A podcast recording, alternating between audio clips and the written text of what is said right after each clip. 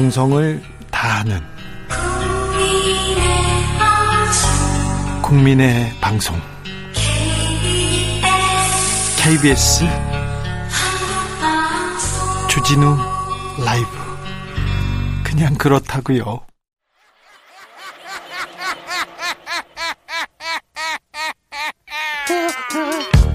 발로 뛰는 기자, 탐구하는 기자, 세상의 질문을 마구 던지는 기자, 기자가 본 오늘의 세상, 기자들의 수다. 라이브 기자실을 찾은 오늘의 기자는 KBS 김비치라 기자입니다. 안녕하세요. 네, 안녕하세요. 어찌 지내셨습니까? 아, 오늘 미국 대선이라서 네. 미국 뉴스 보면서 회사에서 밤을 새야 할 운명입니다. 이렇게 큰 선거가 있으면 꼭 기자들끼리 모여가지고요 내기하잖아요. 네. 이번에도 KBS 내기했습니까?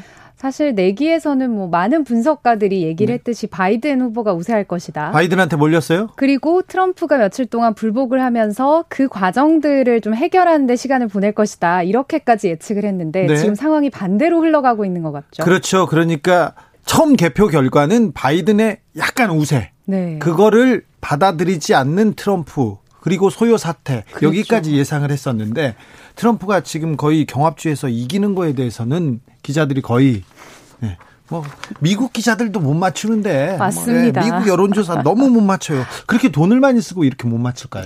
그러니까요. 끝까지 지켜봐야 된다는 게 진짜 이럴 때 쓰는 말인가 봐요. 네, 한국이 미국한테 가르쳐 줄 게 너무 많습니다. 그래서 아, 이럴 때또 음, 미국의 수준을 다시 한번 생각해 봅니다. 자, 아, 뭐또 대선 결과에 대해서 입장 발표된 게 좀 나왔나요? 더? 그러니까요. 제가 오늘 이 시간에 이쯤에 주진우 라이브 나올 때쯤이면 네. 결과가 나오고 여당, 야당에서도 어느 정도 입장을 내놓지 않을까 예측을 해봤는데 그 네. 예측도 틀렸습니다. 아, 네. 아직까지 아무런 어, 결과에 대한 게 나오지 않으면서 뭐 청와대도 개표 상황에 대해서 말을 아끼고 있고요. 통일부나 외교부 등에서도 전혀 이 부분에 대해서는 함구하는 상황입니다. 국민의힘에서는 뭐라고 함- 저, 그, 선거 전에 네. 후에 뭐 다른 얘기 없습니까? 사실 국민의힘 같은 경우 김종인 비대위원장이 정치권 인사 중에서는 오늘 거의 유일하게 예. 선거 결과나 또는 그 이후 상황에 대해서 발언을 했는데요. 뭐라고 했어요? 오늘 오전에 네. 이제 바이든 민주당 후보가 되지 않을까 조심스럽게 예측을 해본다. 태영호 의원께서도 또 말씀하셨어요. 네. 그러다 보니까 아무래도 바이든 후보가 된다면 외교나 경제 측면에서 우리에게도 상당한 변화가 있을 것이고 뭐 교역량이 줄어든다거나 조금 우리나라로서는 좋지 않은 상황이 펼쳐질 수도 있다. 이런 뉘앙스로 얘기를 했고요. 예. 실제 민주당의 경우에도 바이든이 된다면 대북 관계에 상당한 변화가 있을 것이다. 이런 준비했죠. 얘기들은 나왔거든요.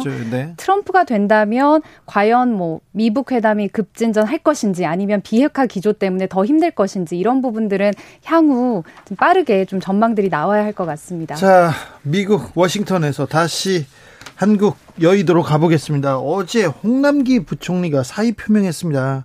아, 문재인 대통령 바로 재신임했고요. 오늘 이 논란이 이어졌습니다. 네, 아까 일부에서도 얘기 나왔었는데 홍남기 경제부총리가 어제 기재위 전체 회의를 하는데 갑작스럽게 사실은 사직서를 제출했다는 얘기를 하지 않았습니까? 예.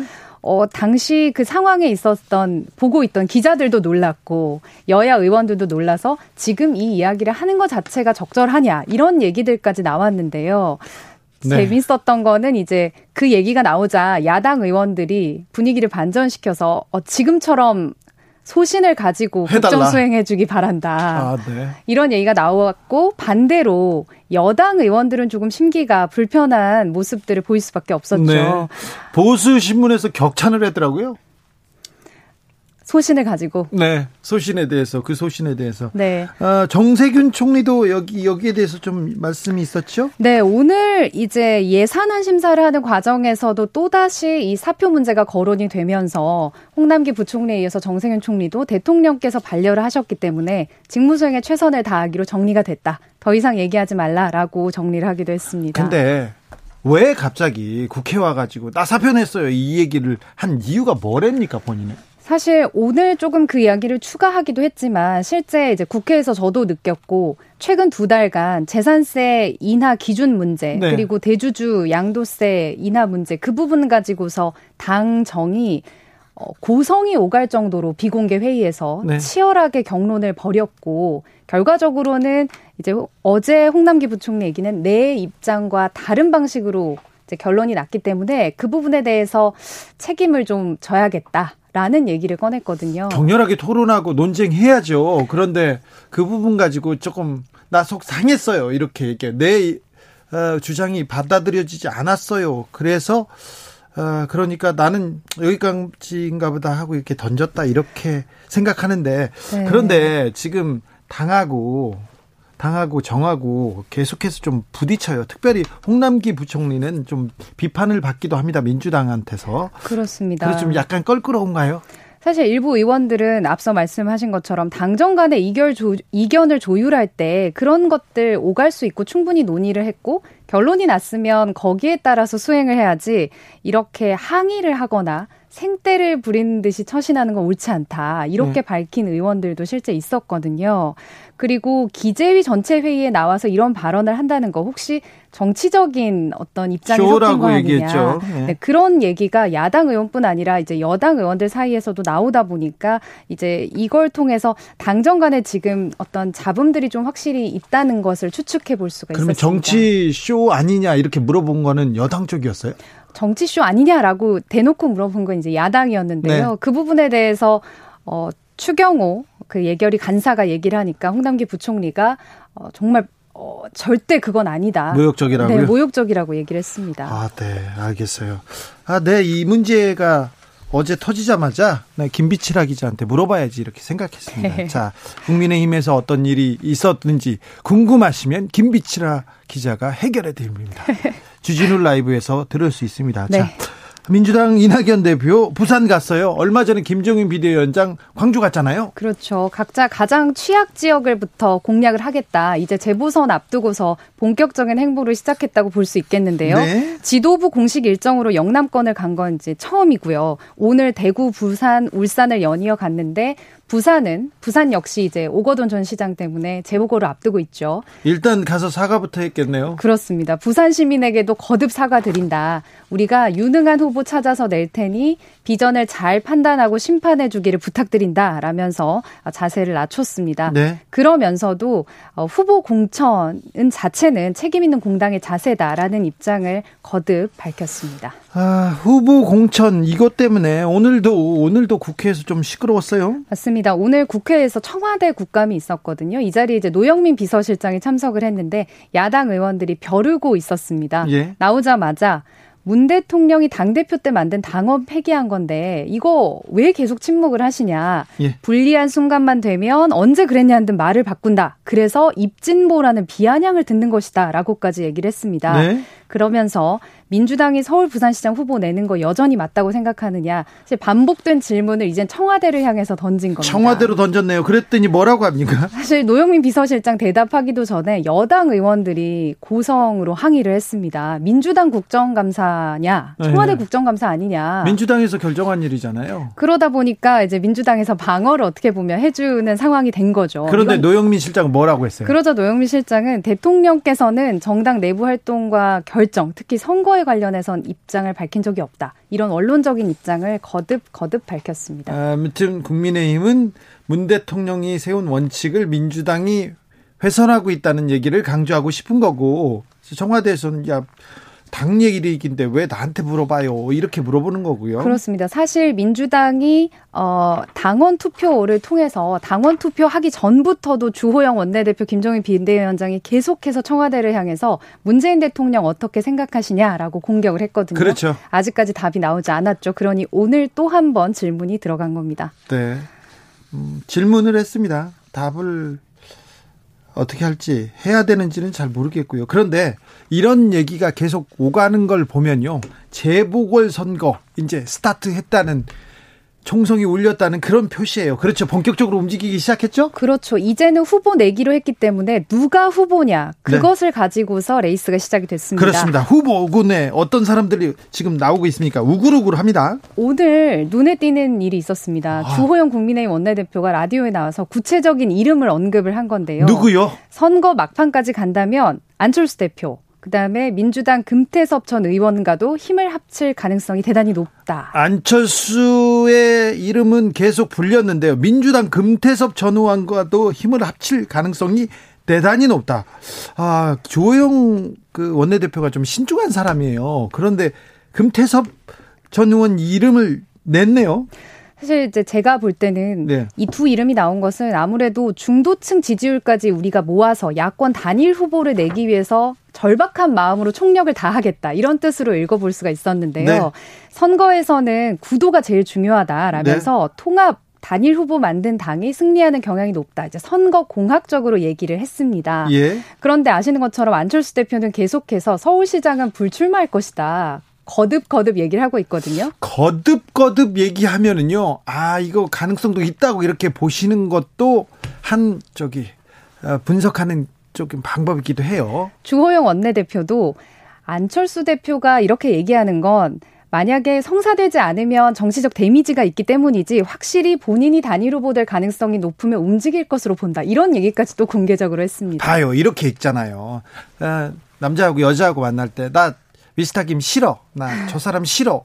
진짜 싫으면 얘기를 안 해요. 그렇죠. 나 무관심이 제일 무섭죠. 싫어. 계속 나 싫어. 미스터 김 싫어. 미스터 김 싫어. 이 얘기하는 거는 아, 관심도 있다고 하는데 조영 원내대표나 국민의힘에서는 그렇게 읽고 있다는 거 조금 염두에 두십시오. 그리고요. 네. 결국 이 얘기를 종합을 해 본다면 국민의힘에서 뭐 여론조사를 통해서 당내 후보와 경쟁을 시킨 다음에 야권을 아우르는 어떤 시민 후보까지 만들어 보자. 예. 이거는 이제 2011년에 박원순 서울시장을 탄생시킬 때 전략을 좀 써보자. 이렇게 읽어볼 수가 있습니다. 그러니까 김종인 비대위원장은 외부에서 경제인을 데려와서 정치인이 아니라 경제인을 데려와 가지고 경제 문제 그리고 부동산 문제로만 승부를 걸고 싶어요. 그리고 나서는 음 그리고 나서는 음, 근데 그 사람을 그리고 나선 대선에 대한 그, 그 관심이 있겠죠. 그런데 국민의힘에서 그러니까 벌써부터 삿바 싸움 시작됐을 거예요. 어떻게 후보를 정하느냐 이걸 정해야 누가 유리한지 이게 벌써 굴리고 있을 거 아니에요. 그렇습니다. 이제 경선 준비위원회가 오늘부터 본격적으로 어떻게 보면 활동을 시작을 했는데요. 벌써요? 네, 이제 빠르네. 어떻게 할 건지 오늘 첫 회의를 좀 하고 있습니다. 잘 생각해 보세요. 정치인들은요. 국민, 민생 이런 거 항상 중요하다고 얘기를 합니다. 그런데 이런 일은 굉장히 열심히 하지 않습니까? 네. 오늘 이제 결국에는 경선 준비위원회가 경선을 어떤 방식으로 치를지 결정하는 게 후보를 바꿀 수도 있는 문제지 않습니까? 그렇죠. 이게 엄청 중요해요. 여론조사 비율과 당원 투표 비율을 몇 대 몇으로 할 거냐 이게 이제 관건입니다. 네. 그래서 좀 취재를 해보니까 기존의 당원 당규 보면 5대 5인데 네. 여론조사를 8, 당원 투표를 2까지 낮추는 그러니까 여론조사 비율을 30% 이상까지 확대하는 방안으로 까지 긍정적으로 검토를 하고 있다고 합니다. 지금 아무튼 여론조사 국민의 지금 그 국민의 뜻을 또 받들겠다면서 여론조사를 넓힌다는 거죠. 네, 사실 이제 당원 당규 문제가 있어서 그렇게는 안 될 것 같지만 네. 아예 100% 여론 조사를 해서 국민 후보를 내자. 이런 얘기도 나옵니까? 네, 그리고 당 내에서 1차 경선을 한 다음에 외부 인사들과 2, 3차 경선을 해서 다단계 경선까지 하자. 예? 결국 이제 야권 단일화 후보의 모양새를 만들어가는 쪽으로 굉장히 치중하고 있다는 걸 볼 수가 있는데요. 네. 결국 오늘 주호영 원내대표 이야기처럼 어, 안철수, 금태섭 등 외부 인사들이 당원 비율 낮추고 여론조사 비율을 높였을 경우에는 경선에 참여할 가능성도 생각해 볼 수가 있는 거거든요. 예. 아, 시민 후보, 야권 단일화 후보를 얘기하는 걸 보면 국민의힘 이미 선거에 굉장히 그 선거에 그냥 지금 선거전이 벌어졌다고도 보이네요. 당내 분위기도 좀 술렁거리죠? 사실 계속해서 김종인 비대위원장이 당 내의 주요 인사들에게 조금 어, 불편한 소리를 들은 게 왜 자꾸 외부에서 인사를 찾으려고 그렇죠. 하느냐 네. 그런 얘기가 나왔고 그래도 외부에서 찾고 계세요. 후보 얘기만 나오면 자꾸 바깥 얘기를 거론하면 우리 당을 부정하는 거 아니냐라는 박완수 의원의 그 공개적인 글이 있을 정도로 당 내에서도 불편한 기색을 보이는 의원들이 있습니다. 그렇지만 일단은 내년 서울시장에서 선거를 승리를 해야 차기 대선까지 노려볼 수 있다는 건 너무나 공감대가 형성돼 있는 절박함이기 때문에 우리가 아예 국민의힘 간판을 떼고서 시민 후보의 이름으로라도 당선을 시켜보자 이런 절박함으로 향후의 경선 대책들을 세울 것으로 보입니다. 아 그래요? 그렇군요. 어, 정치권의 눈은 벌써 내년 재보궐 선거로 가 있습니다. 피넛버터님께서 미스터 기름이라니 아 주기자 옛날 사람 얘기합니다. 아, 죄송합니다. 저도 그 생각했어요. 아, 그래요? 죄송해요. 제가 주진우 라이브 처음 와가지고 이렇게 원고를 보면서 제가 손가락에 침을 묻혔, 어요 코로나 시대에. 그래서 따끔하게 지적해가지고 제가 그건 고쳤거든요. 제가 옛날 사람 맞습니다. 나라라 나의 홀씨아님께서 주 기자님 싫어서 싫다 하는 거예요. 이렇게 얘기하는데 저 저보고 싫다는 건가요? 아닌가요? 뭐죠? 싫은 의사를 내비칠 때 진짜 싫을 수도 있다. 아, 네. 연애 관계에선 좀 다르다 아, 안철수, 그런 얘기신 것 같아요. 안철수 제가 저기 대표 얘기하면서 어, 여성분이 싫어서 싫다고 진짜 싫어서 그러는 것도 있습니다. 맞습니다. 여성분 네, 네, 그 지적 맞습니다. 네, 맞습니다. 아, 싫어서 싫다고 하는 거겠죠. 네. 여기까지 할게요. 네. 기자들의 수다 지금까지 KBS 김비치라 기자였습니다. 고맙습니다. 네, 여의도에 대해서 궁금한 거 있으면 김비치라 기자한테 물어보면요. 반짝반짝 바로 해결합니다. 네, 아셨죠? 네. 라디오 정보센터 다녀올게요. 조진주 씨. 정치 피로, 사건 사고로 인한 피로, 고달픈 일상에서 오는 피로. 오늘 시사하셨습니까? 경험해 보세요. 들은 날과 안 들은 날의 차이. 여러분의 피로를 날려줄 저녁 한 끼 시사 추진우 라이브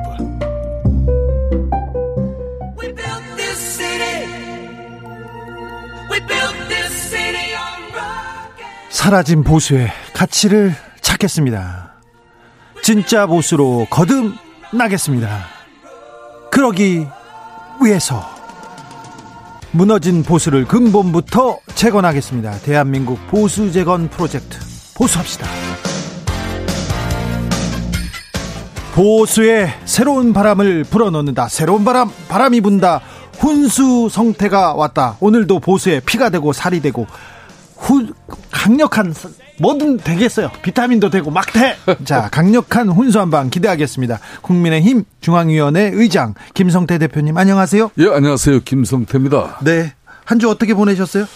글쎄 가장 그래도 미국 대통령 선거 결과가 어떻게 나올 건지 네. 오늘 기다렸죠. 그렇죠. 허풍쟁이 트럼프가 영락없이 망가지는구나 했는데 그러게요. 그게 아니었습니다. 아, 그럴게요. 그래서 참 역시 미국은 어 미국도 참 예측이 불가능하고 예. 미국의 그 수많은 여론조사 언론도 한 번 하나도 맞춘 적이 없어요. 하나도 맞추지를 네. 못하고 이 네. 세상이 참 어떻게 돌아가는지 어렵네요. 모르겠어요. 어려워요. 아, 저는 저 김성태 또 대표께서는 사우디 이제 중동 통인 줄 알았는데 또 미국에 대해서도 이렇게 해박하시군요. 아유, 제가 그래도 어 지난번 2018년도에 그때 미국의 민주당 홍영표 대표랑 이렇게 가서 가서 미국이 FTA로 이렇게 우리 자동차 산업에 특히 철강 산업에 네. 많은 규제를 하려고 그때 예를 그거는 넘어서서 네. 국익 차원에서 민주당 상하원 의장을 만나고 뭐 또 미국의 상무부 관계자를 만난 그런 사례도 있죠. 아 민주당 원내대표하고 손잡고 미국도 가서 또 그렇습니다. 외교도 하고 그랬네요 그때는. 그렇습니다. 아유 그런 또 정치의 묘를 좀 발휘해야 될 텐데요. 네. 트럼프 대통령은 직접 만나셨어요? 만나지 못했습니다. 그래요? 안 만나죠? 나 김성태야 이렇게. 아, 안 만나요? 뭐 그렇게 쉽게 만날 일이 아, 없겠죠. 아, 자, 트럼프 대통령은 안 만났는데, 자, 김종인 비대위원장은 만나서 막걸리 드셨습니다. 언제 드셨죠? 어제 말고 그저께죠. 그저께 막걸리. 그저께, 예, 월요일 저녁에. 네. 막걸리 한 잔 했죠. 네, 네. 근데 솔직히 그 막걸리만 한 게 아니에요. 네, 그럼 안주는 뭐 먹었습니까? 그 조영 원내대표가 예. 또 꼬량주를 두 병을 들고 왔다. 아, 막걸리 말고 꼬량주 자기가 사온 것도 아니고 예. 대만 대표부 대표가 예. 이렇게 두. 병을 준 걸 그걸 자기 혼자 안 마시고 가져왔어요. 가져왔어요. 그러면 그 술이 한 55도 되는 거죠. 아, 그래요? 그 두 병도 답이었죠. 아, 대표님도 많이 드셨어요? 막걸리 마시고 난 뒤에 같이 먹었습니다. 그렇습니까? 네. 누가 술을 좀 많이 먹었습니까? 안주는 뭐, 뭐 먹었어요? 뭐, 뭐, 한정식 집이니까. 아, 뭐 네. 그래, 소탈한 한정식 집이었어요. 네. 그날, 자, 권영세, 박진 의원, 오세훈, 나경원, 이혜훈, 김성태, 김용태. 아, 이분들 보니까 잠재적인 서울시장 후보군 중진 의원급인데요. 네. 이때 뭐 어떤 얘기가 있었어요? 결론적으로 이야기하면은 내년 이 재보궐 선거는 서울 부산시장 재보궐 선거는 네. 우리 야당이 뭐 투쟁을 통해서 예. 뭐 이런 서울시장이나 부산시장이 결정적 흥결이 있기 때문에 네. 이걸 뭐 투쟁으로 쟁취해낸 그런 성과물도 아니지 않습니까? 예. 그래서 전제 1위의 기회를 맞이했는데 무조건적으로 이기는 선거를 해야 된다는데 뜻을 같이 모았죠. 그런데요. 예, 그러기 위해서는 정치인이면 보통 뭐 정치적 야심이 있는 건데 네. 어, 자기 자신의 정치적 목적을 위한 어떤 그런 일방적인 행보보다는 우리가 이기는 선거를 위해서 각자의 어떤 역할과 판단을 한번 그 가다듬어 보자. 네. 뭐 그런 정도의 뜻이 모아졌죠. 그 자리에서 나경원 전 원내대표 자, 내가 서울시장 나갈 테니까 도와주세요. 이런 얘기 합니다. 아, 그 지금 그 참석자 여섯 명 중에 한 명도 그런 얘기 한 사람. 어, 자기의 정치적 입장과 어떤 소신을 밝히는 그런 계기는 전혀 없었습니다. 그럼 나경원 전 대표는 무슨 얘기 했어요? 그냥 고량주만 먹었어요? 나경원 전 대표는 뭐 고량주 별로 먹을 행편이 못 되죠. 왜요? 그거는 여성인데 술이 또 그렇게 세지가 않으니까. 예. 막걸리 몇 잔 드시는 거는 봤어요. 네. 그래서 나경원 전 대표는 막걸리만 먹고 다른 얘기는 안 했습니까? 아, 뭐, 별 이야기가 없었던 거예요. 그래요? 오세훈 전 서울시장은요? 오세훈 전 서울시장 입장에서는 지난번 김종인 위원장이 부산에서 네. 당내 사람 없다. 어, 당내 사람 없다. 우리 후보가 안 보인다. 그렇기 네. 때문에 이제 어, 더 이상 뭐 그런 이야기는 해자되지 않는 게 좋을 것 같다. 그랬더니 김종인 위원장이 뭐래요? 어 그리고 뭐 여러분들이 꽤 그런 비슷한 얘기를 상당히 경중하면서도 그런 네. 비슷한 얘기를 했죠. 네, 그래서 그날 어 그날 식사 해동 이후에 그 기다리던 기자들 앞에 서서 김종인 위원장이 그런 네. 이야기를 전혀 안 했죠. 네. 아 그래서 분위기가 좀 좋았습니까? 분위기는 전체적으로 하기했습니다. 그래요? 이기는 선거를 위해서 우리가 어, 슬기로움과 지혜를 다 모아야 한다. 네. 뭐 그런 측면에서 어, 자신의 어떤 정치적 욕구를 상수로 둬서는 안 된다는 그런 큰 틀에서는 공감이 이루어진 것 같아요. 네. 고량주 때문에 분위기가 좋았던 건 아니죠. 네. 고량주도 좀 뭐 그 영향을 안 끼쳤다 해도 과언이 아니죠. 아, 네. 밥은 누가 샀어요? 밥, 밥은 아무래도 사무총장이 참여했으니까. 네, 당에서 당에서 산 거죠. 네, 네.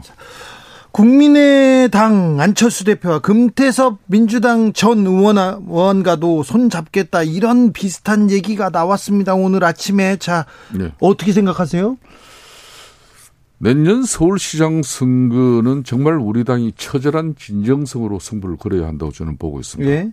그동안에 이제 금수저 웰빙 뭐 그런 기득권 세력들의 연장선상에서 해답을 찾는다면 우리는 또 실패할 수밖에 없을 네. 것입니다. 그렇기 때문에 꼭 우리들만의 방식, 우리 당 후보로서 어, 어 우리들의 어떤 정체성과 또 정책에 이렇게 표를 달라 그럴 수는 없을 거예요. 그렇기 네. 때문에 범야권 통합 후보, 흔히 말하는 단일 후보를 만들어야만이 그나마 이 어려운 선거에서 성산을 이야기할 수 있는 거예요. 야권 단일화, 범야권 뭐 단일 후보. 안철수 따로, 뭐 우리 국민의힘 따로, 뭐 이런 백전백패죠. 네. 김성태 대표님, 예. 안철수 대표의 운명은 어떻게 될 것 같습니까? 서울시장에 나올까요? 강한 부정은 강한 긍정이 될 수도 있어요. 아. 어, 안철수 지금 대표 측근 인사들은 네. 그 분위기가 안철수 대표처럼 나는 대선이다. 예. 나는 절대 서울시장은 안 나간다. 그런 분위기는 아닌 것 같아요. 예. 음. 그렇죠. 금태섭 전 의원은 어떻게 보세요?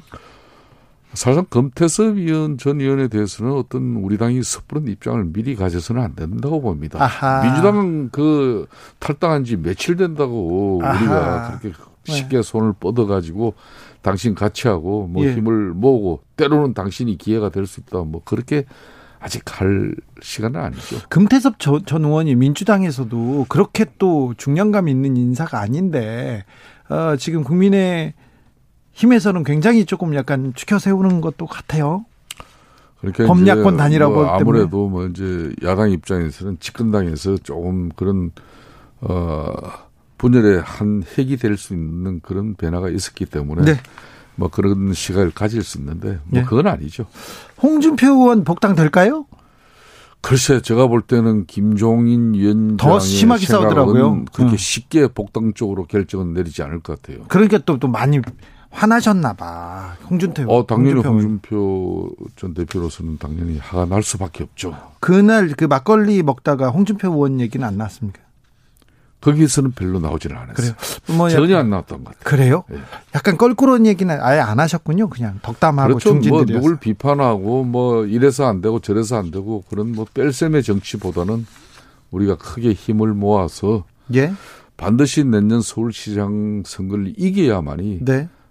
다음에 대선에서 우리가 이길 수 있다는 그런 희망을 이야기할 수 있지 않겠냐. 네. 막 그런 차원에서 더 시험의 정치를 많이 이야기했죠. 어떤 후보들은 사무실을 내고 사무실에서 지금 슬슬 몸을 푸는 것 같아요. 그런 분들에 대해서는 어떻게 생각하세요? 이 선거란 것은 필연적으로 상대적인 겁니다. 네. 저는 집권당 민주당이 내년 서울시장 선거 전략이 뭐 다운 투표에서 비록 출마 어, 후보를 내기로 했다고 결정했지만은 네.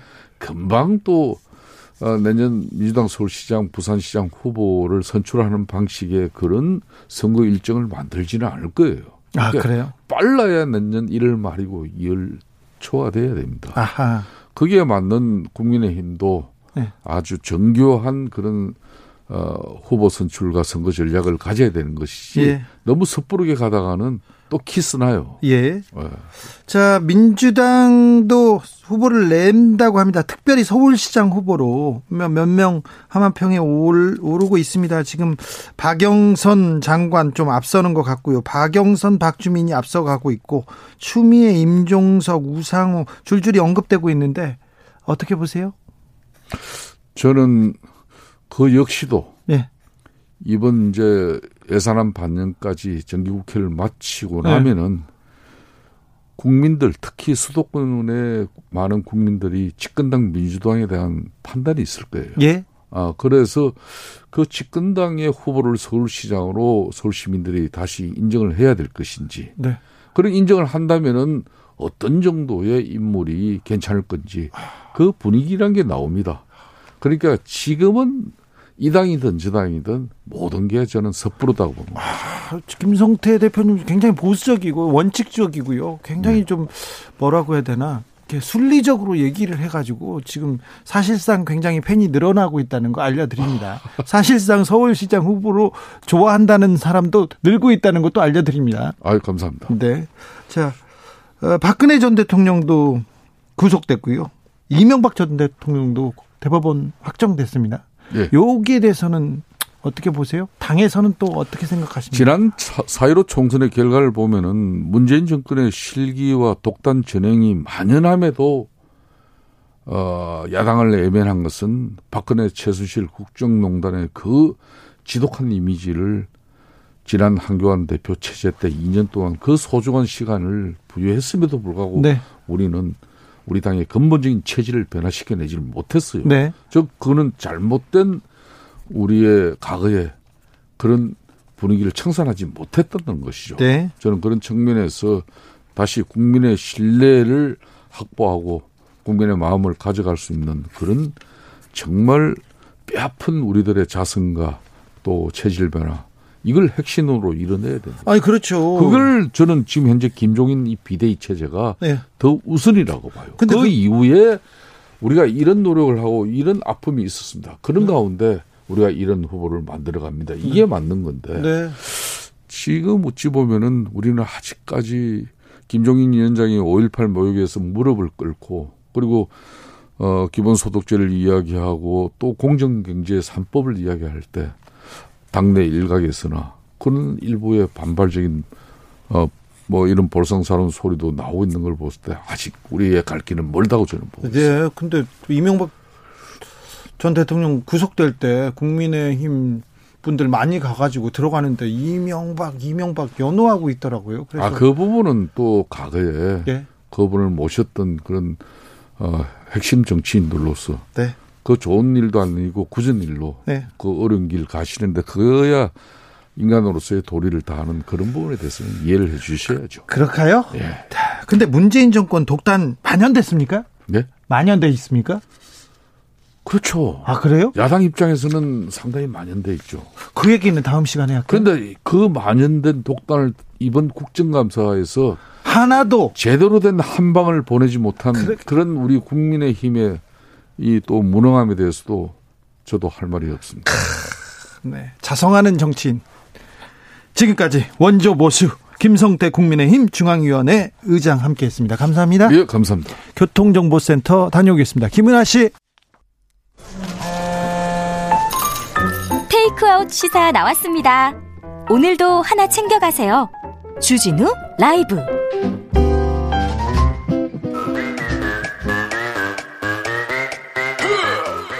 모두 정숙해 주십시오. 재판 5분 전입니다. 재판부 입장하고 변호사들 들어왔습니다. 그럼 사건 번호 1104 오늘의 재판 시작하겠습니다. 양지열 변호사 출석했습니까? 네, 양지열 나왔습니다. 박지훈 변호사 출석했나요? 네, 출석했습니다. 네, 중요한 재판들이 몰려 있습니다. 빨리 재판 속개하겠습니다. 자, 이명박 전 대통령 수감됐습니다. 확정됐으니까요. 네. 판결 확정됐죠. 예. 네. 근데 구치소에서 약간 정리한 다음에 교도소로 뭐 이감이 되지 않을까 생각이 듭니다. 교도소로 안 갈 수도, 안갈 수도 있어요. 네. 뭐 고령이고 네, 기결수는 네. 원래 가야 되는데 네. 아, 미결수들이 구치소에 있는 거고 기결수들은 그렇죠. 대법원 확정이 되면 교도소에 가야 됩니다. 그런데 네. 안갈 수도 있습니다. 동부구치소가 시설이 좋기 때문에 제일 좋아요. 네. 우리나라에서. 특별히 그 이명박 씨를 위해서 위해서 그 그 그 그, 그 감방이라고 해야 되나요? 방을 꾸며놓았습니다. 그래가지고 안 갈 수도 있습니다. 네. 자, 박근혜 전 대통령 재판에도 관심 쏠립니다. 근데 박 전 대통령 같은 경우에는 사실 이제 파기환송심에서 그러니까 황소심을 두 번 한 거잖아요. 근데 그때는 이제 법적으로 이 공직선거법상 뇌물죄는 별도로 심판해라고 해서 계산만 하는 거였어요. 그래서 네. 빨리 끝날 줄 알았는데 으흠. 요즘에 이제 직권남용과 관련해서 법리적으로 좀 엄격하게 보는 부분이 남아 있어서 법리 검토가 조금 있긴 하지만 어차피 결과는 뭐 대동소이할 것으로 보여요. 네. 이것도 그냥 시간 문제예요. 예, 시간 문제. 판결이 된다면 뭐 한 20년 안팎으로 네. 선고가 아 확정이 되지 않을까 생각이 듭니다. 네. 탄핵을 당했기 때문에 네. 박근혜 전 대통령한테도 법적으로는 시라는 말이 맞는 맞는 거죠 지금? 그 이게 뭐 대통령 대통령 전직 대통령 예우에 그렇죠. 관한 법률 관련된 건데 박씨 뭐 이씨 이 되는 상황이죠. 네, 그런데 네. 저희는 지금 전 대통령이라고 얘기 확정은 아직 안 됐으니까 네, 하, 하겠습니다. 네. 자. 다음 재판으로 넘어가겠습니다. 이번 주 금요일입니다. 모레입니다. 굉장히 중요한 재판이 있습니다. 정치의 에, 회오리가 될 수도 있는 재판인데 김경수 경남도지사 항소심 선고 나옵니다. 네, 아. 1년 9개월이나 지금 걸렸고요. 사실 많은 분들이 잊혀질 정도가 돼버린 것 같아요. 그렇죠. 네. 왜냐하면 올해 초에 사실 항소심이 거의 끝날 뻔했어요. 그러니까 법원의 인사 이동 때문에 재판장이 바뀌면서 재개가 됐었는데 차문호 부장이 그냥 두고 갔죠. 예. 근데 그때 당시에 그 부장 같은 경우에는 굉장히 사실상 유죄 판단을 하고 가버렸거든요. 예. 그러니까 다른 것보다도 이 김경수 지사가 당시 의원 신분으로서 드루킹 김동원 씨 일당이 업무 방해하는 데 썼던 컴퓨터 프로그램 시연회를 본 건 맞다. 본 건 맞다라는 식으로 굉장히 드물게 옮겨가면서 그런 결론을 내고 갔는데 그 이후에 그 이후에 많은 너무 많은 일들이, 일들이 벌어졌습니다. 사실은 네. 그 차문호 부장이 사실은 심증을 형성한 것처럼 저는 봤습니다. 네. 다만 뭐 명절 앞두고 또 부 이동이 있으니까 굳이 판결 선고하지 않고 여러 가지 어떤 과제를 던지고 여덟 가지인가요? 근데 보통 재판 때 그렇게 하지 아, 두고 갈 때는 그냥 놓고 말안 합니다. 그렇죠. 그렇죠. 저는 처음 봤어요. 특히 항소심 재판이 되게 중요한 재판에서 그런 수도 있는데 어쨌든 간에 근데 그 중에 첫 번째 항목이 그겁니다. 있었는 건 맞다. 네, 공무원지 아닌지는 모르겠다. 이게 네. 얘기를 하는 거예요. 아니, 그게 둘이, 같이 있었다는 게 공모 아닌가요? 공모죠. 네. 사실 판례상도 그렇고요. 그렇다면 사실은 심증은 형성했는데 뒷사람한테 뒷재판부한테 판결 선고를 하라고 한 그런 뉘앙스였는데 부담만 지운 것 같은 그런 느낌이었어요. 그 몇 달 사이에 갑자기 확 바뀌어 버렸습니다. 일단 닭갈비 사장님 때문에요. 그렇죠. 일단 가장 중요한 내용이 특검에서 자 김경수하고 드루킹하고 공모했어. 왜? 닭갈비집에서 닭갈비를 먹으면서 얘기를 했는데 그게 일단 무너졌습니다. 네. 그 내용이 뭔지 박주민 변호사. 네, 이게 가장 어쩌면 아주 결정타가 될 가능성이 있어 보입니다. 네. 닭갈비 집에서 이게 먹었냐 안 먹었냐 이 부분 때문에 계속 닭갈비 얘기가 나오고 있는데 지금 특검에서는 닭갈비를 먹었다. 네. 그래서 거기에서 그러면서 얘기하면서 공무에 딱 같이 봤다 얘기했잖아요. 근데 영수증하고 이런 걸 봤을 때는 거기서 먹었기보다는 시켜 먹었다라는 네. 겁니다. 그렇기 때문에 완전히 사실관계가 달라집니다. 1심 네. 판결은 거기서 먹었는 것으로 다 해서 그 후에 시연 참가한 것으로 얘기가 됐는데 알리바이를 그렇게 맞췄는데 다 맞춰놨는데 만약에 닭갈비 사장의 진술대로 아닙니다. 이거는 시킨 거지 여기서 먹은 게 아닙니다라고 진술을 했기 때문에 완전히 1심 판결 특히 특검에서 구성해 놓은 이 공소 사실이 무너져 버린 결과가 생깁니다. 사장의 증언뿐만 아니라 닭갈비 영수증에서도 그죠. 이게 예, 배달의 흔적이 있어요. 이게 음료수하고 뭐 이렇게 뭐 볶음밥 쉽게 먹습니다. 전, 저는 콜라 먹어야 됩니다. 저는 소주 같은 거 쉽게 먹어야 그렇죠. 되거든요. 그리고 볶음밥 먹습니다. 그렇죠. 저는. 그런 게 하나도 없어요. 치즈 추가 요새 굉장히 그러고 있습니다. 그게 아주 결정타가 돼버리는 거예요. 그리고요. 네. 그런데 자 그러면 결정차로 여기가 무너졌는데 그래서 특검에서 궁지에 몰리자 또 다른 얘기를 했어요. 네. 야 이게 뭐냐면 왜 이런 얘기가 닭갈비 얘기가 나오냐면 혹시 아직도 이제 충분히 헷갈리시는 분들 아, 그렇죠. 위해서 말씀을 드리자면 네. 컴퓨터 기록상 정해진 시간이 있습니다. 네. 그러니까 로그 기록을 로그에서 네. 이뭐 그 컴퓨터 프로그램에 돌아갔던 시간은 딱 고정이 돼 있는 정해져 거예요. 있죠, 지금. 네. 그러니까 그 시간을 바꿀 수 없고 그 시간 앞뒤로 뭘 했느냐가 밝혀져야 되는데 그래서 얘기했던 부분이 특검이 아 닭갈비는 드루킹 김동원 일당만 먹고 네. 그러면 김경수 지사가 도착하자마자 그 산채라고 불렀던 모임 장소 음. 도착하자마자 그때부터 모임이 가능했던 거잖아요. 예. 근데 포장해서 갔기 때문에 그러면 온 손님은 밥 안 주고 그냥 따로 했냐. 예. 그 결국 밥 먹고 나면 시간이 안 나온다 했는데 좀 황당한 일이 벌어졌어요. 예. 그게 닭갈비 사장님의 증언하고 영수증이 나온 뒤에 특검이 입장을 또 바꿨어요. 바꿨습니다. 네. 뭐로 바꾸냐면 어쩔 수 없이 포장해 와서 같이 먹었다. 네. 어쩔 수 없이 바꿨어요. 네. 근데 이게 사실 공소 사실을 이렇게 왔다 갔다 해버리면 신빙성이 많이 떨어지는 그러니까 사실은 거거든요. 이런 얘기를 좀 법조계에서 합니다. 너무 좀, 좀 확실성을 갖고 시작한 게 아니냐. 그리고 사실 조금 개연성 있게 열어놓고 했었으면 모르겠는데 100% 사, 타임라인에 맞게 탁탁탁탁 공소 사실을 얘기한 거거든요. 특검에서 그, 그 그리고 드루킹 김동원의 진술에 그냥 너무 너무 믿은 거예요. 너무 운전했어요. 그러니까 어. 기억이 헷갈릴 수도 있고 약간 열어놓고 만약 수사를 하고 열어놓고 공소유지를 했다 그러면 이런 일까지 안 생기는데 1심 판결까지 났어요. 재판을 이렇게 진행하다 보면 이렇게 감옥에 이렇게 가면 좀 궁지에 몰리면 네. 나 말고 나보다 높은 사람을 이렇게 찍으면서 나는 사실은 저 사람이 시켰어요. 이렇게 하면 자기가 형량이 좀 줄어들 그런 일이 비일비재하지 꽤 있죠. 꽤 아니 근데. 이 사건에서는 1심 재판부의 판결에 대해서 비판적이었던 쪽에서 제기했던 문제점이 뭐냐면 그게 드러났어요. 네, 그러니까 몇 번이나 하고 세미 형이 음. 그 감옥 안에서 어떻게든 김경수 수사를 끌어들여야 된다라고 메모를 자기들끼리 주고받은 게 나왔거든요. 그런 게 나왔죠. 그러면 거기서 그 이미 그렇죠. 김동원 씨의 말을 믿기가 어려워진 건데 고스란히 김동원 씨의 말에 근거로 수사를 하고 재판까지도 그렇게 이뤄로 구속됐죠. 결과론적으로는 결과론적으로는 그렇게 했기 때문에 또 차문호 부장의 어떤 문제 제기. 그래서 결국 닭갈비 사장까지 등장함으로써 저는 뭐 좀 조심스러운 측면이 있긴 합니다. 재판이라는 건뭐 네. 이렇게 예상하기는 어렵지만 되게 결정타가 나온 것 같습니다. 그렇죠. 또 네. 그리고 이제 시연을 결국 했잖아요. 음. 시연을 했다고 로그 기록을 네. 특검에서 야, 제출했어요, 이 시간에 바로. 언제 시연을 했어? 그러면서 밥을 먹었어. 그래, 밥을 안 먹었는데 하면서 로그 기록을 제출했는데 그것도 무너졌어요. 그러니까 로그 기록을 제출한 것도 두 개가 무너졌는데 음. 일단 재판부에서는 그 뭐라고 공소장에 나왔냐면 이렇게 나와요. 김경수 지사한테 김동원 씨와 개발자가 보여주고 그걸 본 뒤에 고개를 끄덕여서 우리는 해도 되는 걸로 알았다라고 하는데 그럼 재판장이 그럼 뭘 보여준 건지 한번 우리도 한번 보여달라 했는데 해서 보여주니까 그냥 봤으면 뭔지 를 모르겠는 거예요. 뭐 네. 숫자하고 검은 모니터에 뭐가 왔다 갔다 하는데 그래서 특검이 뭘 했냐면 재판부에 자 이번 페이지는 뭐고요, 이번 페이지는 뭐고요라고 설명을 했어요. 예. 그러면 특검이 재판장한테는 설명해야 이해할 수 있는 내용인데 김경수, 김경수 지사한테는 설명 없이 그냥 보여주기만 하고 어떻게 할 수 있어요? 공모 관계가 될 수 있다? 좀 부정적인 측면이 있는 거죠. 김경수 지사가 컴퓨터 공학에 굉장히 아니에요. 네. 인문학 전공했고요. 네, 그리고 네. 감옥 가가지고 공부 많이 못했어요. 네. 아니 그 그렇게 얘기하시면 뭐 관계 없는데 아니, 아니. 하여튼 전공도 아닐 뿐더러 네. 정확하게 이해를 아니, 못했고 컴퓨터 공부 못했다. 네, 예. 변호 주장도 사실 그런 거예요. 선풀 운동이라 생각했지 이걸 네. 갖고 킹크랩에 대해서 정확하게 이해를 못했다라고 얘기를 하고 예삐 있습니다. 엄마님께서 공소장이 무슨 부침개인가요? 뒤집어도 되는 겁니까? 얘기를 했는데.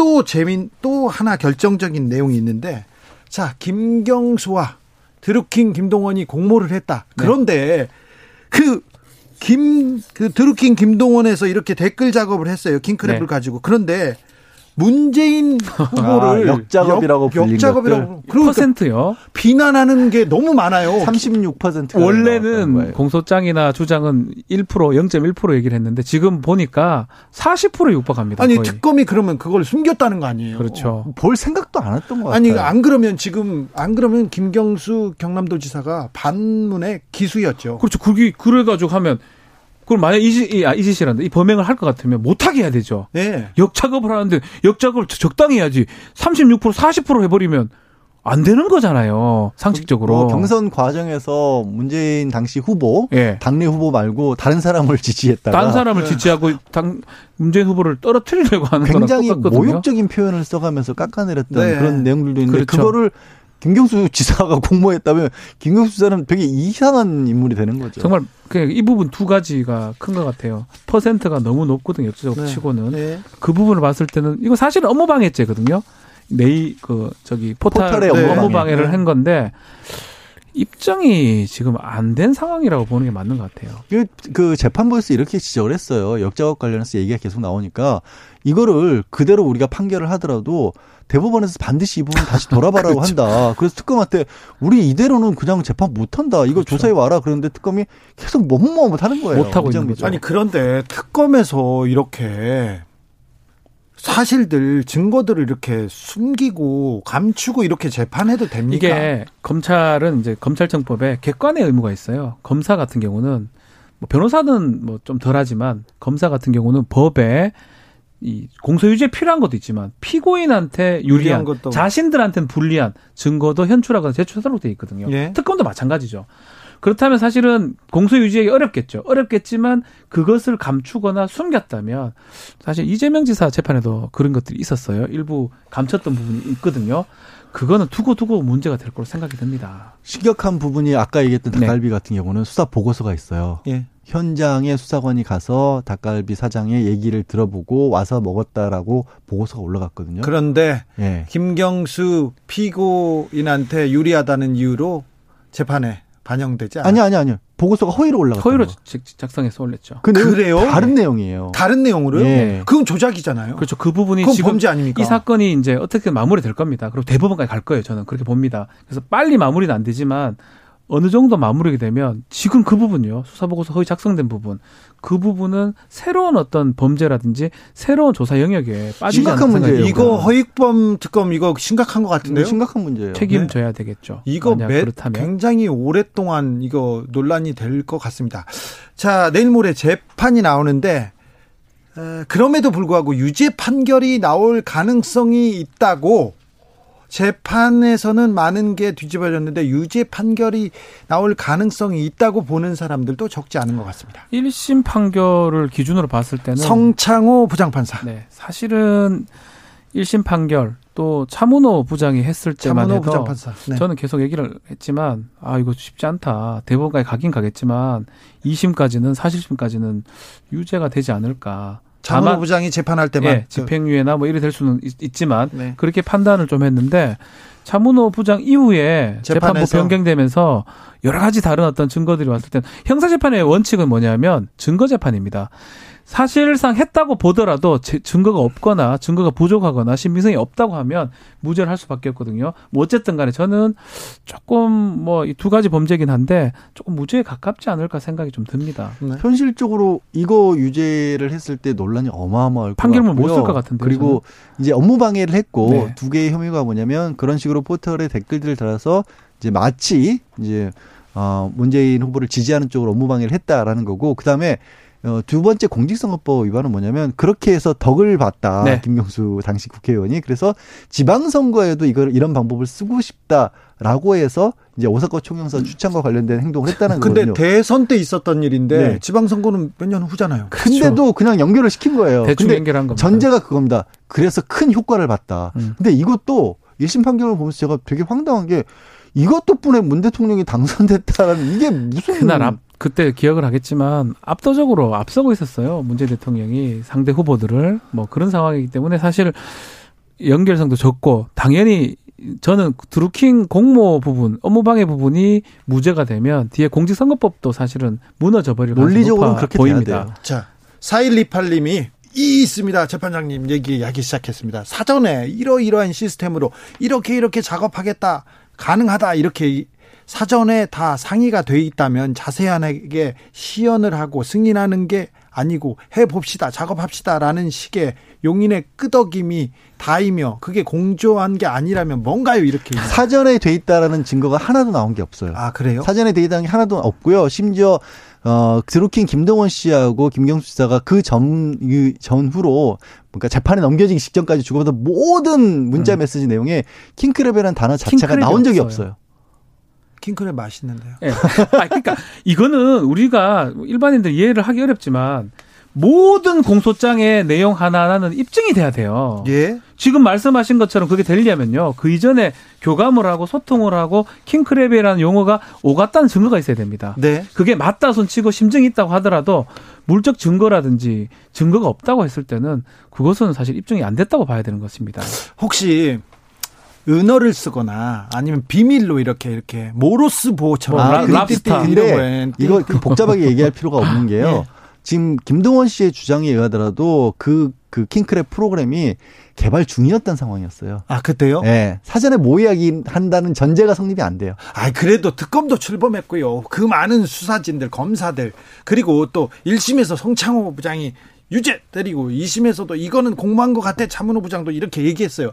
아, 그렇게 아예 무너졌으리까. 인식의 문제인 것 같아요. 저는 이 사건을 바라볼 때 이게 가장 차이가 나는 게 뭐냐면 어, 그렇게 어떤 대가를 음. 바라지 않고도 어떤 정치적인 지지하는 세력이라는 게 존재할 수 있느냐에 관한 질문, 그 질문에 대해서 절대로 그럴 리가 없다. 뭔가를 바라고 이런 작업들을 했을 것이고 그걸 가지고 또 대가도 줬을 것이다라는 시각을 가지고 접근하는 또 하나가 있고. 있는 것 같아요. 아니고 순수하게 음. 어 순수하게 정치 지원을 하는 사람들도 있다. 그렇죠. 네. 또 하나는 1심의 이 피고인 그러니까 김경식 사측 변호인도 마찬가지고 약간 좀 다 반, 항변을 못했던 부분도 있지 않을까. 네. 2심에서는 충분히 항변을 한 것으로 보입니다. 네, 그, 그래도 그냥 이거는 그냥 저의 감입니다.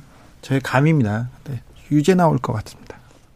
뭐 그럴 가능성도 있겠죠. 뭐 가능성이니까요. 그러니까 저 어쨌든 간에 저는 아, 한 그러면 그러면 저 저희 둘하고 킹크랩 내기하시죠. 그럴까요? 킹크랩 네. 하나 네. 하죠. 네. 지켜보시죠. 아, 재판이 어떻게 되는지 지켜보시죠. 대법원은 갑니다 무조건. 아, 네. 네. 알겠습니다. 그리고 조국 전 장관 재판 짧게 좀 여쭤볼게요. 어제 그게 왜 모순됩니까 하면서 조국 전 장관이 법정에서 버럭했어요. 네. 버럭했다고 다 기사가 나왔는데 이게 무슨 내용입니까? 그러니까 뭐냐면 그러니까 조국 전 장관에게도 그러니까 민원석 청탁들, 그러니까 유재수 전 그 부산시 경제부시장에 대해서 아, 감찰이 진행되는 도중에 좀 봐달라는 식의 어떤 민원들이 들어왔었다. 그래서 봐준 거 아니냐는 게 검찰의 의혹이잖아요. 거기에 대해서 조국 전 장관 같은 경우 나는 직접적으로 그걸 받은 적이 없고 그다음에 그런 얘기는 들은 바가 있어서 백원호 민정비서관에게 당시 비서관에게 한번 알아보라 그랬다. 근데 네. 그 전에 조국 전 장관이 무슨 얘기를 하냐면 그때 내가 민정수석으로서 해야 될 업무가 굉장히 많은데 네. 그런 것까지 일일이 내가 신경 쓸 수 없지 않았느냐. 근데 그 검찰이 뭐라 그랬냐면 아니 그렇게 신경 안 썼다고 하면서 백원은 민정비서관에게는 뭐로 알아보라 그랬냐 그 모순 아니냐 그러니까 아니 그게 왜 모순이냐라고 한 거죠. 그러니까 검사 질문인 거예요. 신문이 거죠. 100분의 아, 네. 1이다 유재수 건은. 네. 자기 일의 네, 비중에. 네, 100분의 1인데 근데 알아보라고 했다. 그 말 두 개가 모순되는 거 아니냐고 다그치니까 막 제가 많은 기자들 얘기를 좀 들어보면 그 법정에 갔던 분들 얘기 들어보면 조국 전 장관이 상당히 조용조용했는데 요 부분에서는 네. 상당히 좀 흥분을 하고 답변을 했다고 합니다. 아, 그래요?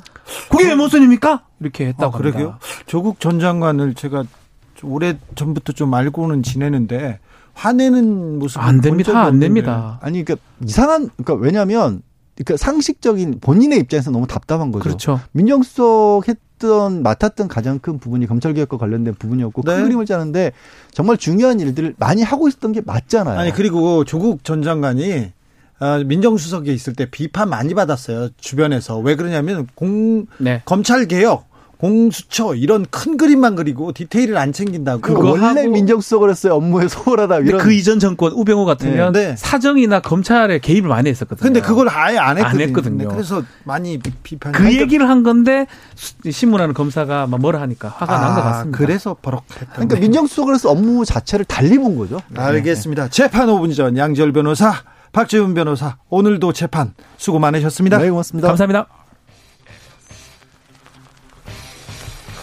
브로스의 윈윈 들으면서 주진우 라이브 마무리하겠습니다. 미국 대선 개표 상황 알려드리겠습니다. 바이든이 224명, 트럼프가 213명의 선거인단을 각각 확보하고 있습니다. 누가 선거인단 과반 270석을 먼저 차지하게 될까요? 최종 당선자는 언제쯤 결정되게 될지요. 주진우 라이브와 계속 함께 지켜보시죠. 저는 내일 오후 5시 5분에 돌아옵니다. 지금까지 주진우였습니다.